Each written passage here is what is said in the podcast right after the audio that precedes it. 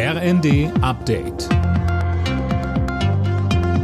Stündlich neu. Auf den Punkt informiert.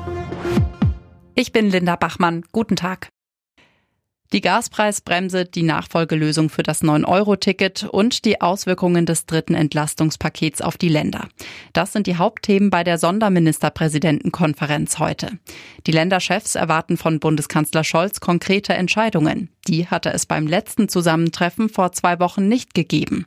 Sachsens Ministerpräsident Kretschmer. Und das ist, glaube ich, von allen als ein großer Fehler äh, empfunden worden, weil die Bevölkerung in diesen Zeiten Entscheidungen braucht, äh, ein zupackendes Handeln. Es wird aus meiner Sicht äh, konkrete Lösungen geben. Und äh, da hat die Bundesregierung viel gearbeitet, da haben die Länder sehr viel beigetragen.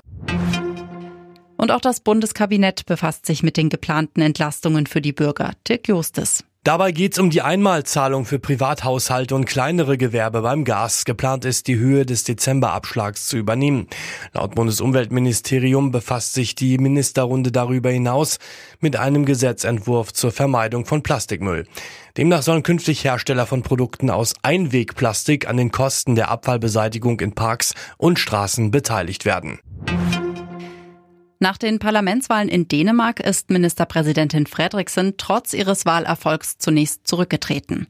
Ihr Linksbündnis hat bei den Wahlen eine knappe Mehrheit mit nur einem Sitz Vorsprung geholt. Fredriksen will nun versuchen, eine Koalition zu bilden, die breiter aufgestellt ist. Und nach der fünften Parlamentswahl in dreieinhalb Jahren in Israel sieht alles nach einem Netanyahu-Comeback aus. Das rechtskonservative Bündnis des einstigen Langzeitministerpräsidenten liegt laut Prognosen vorn.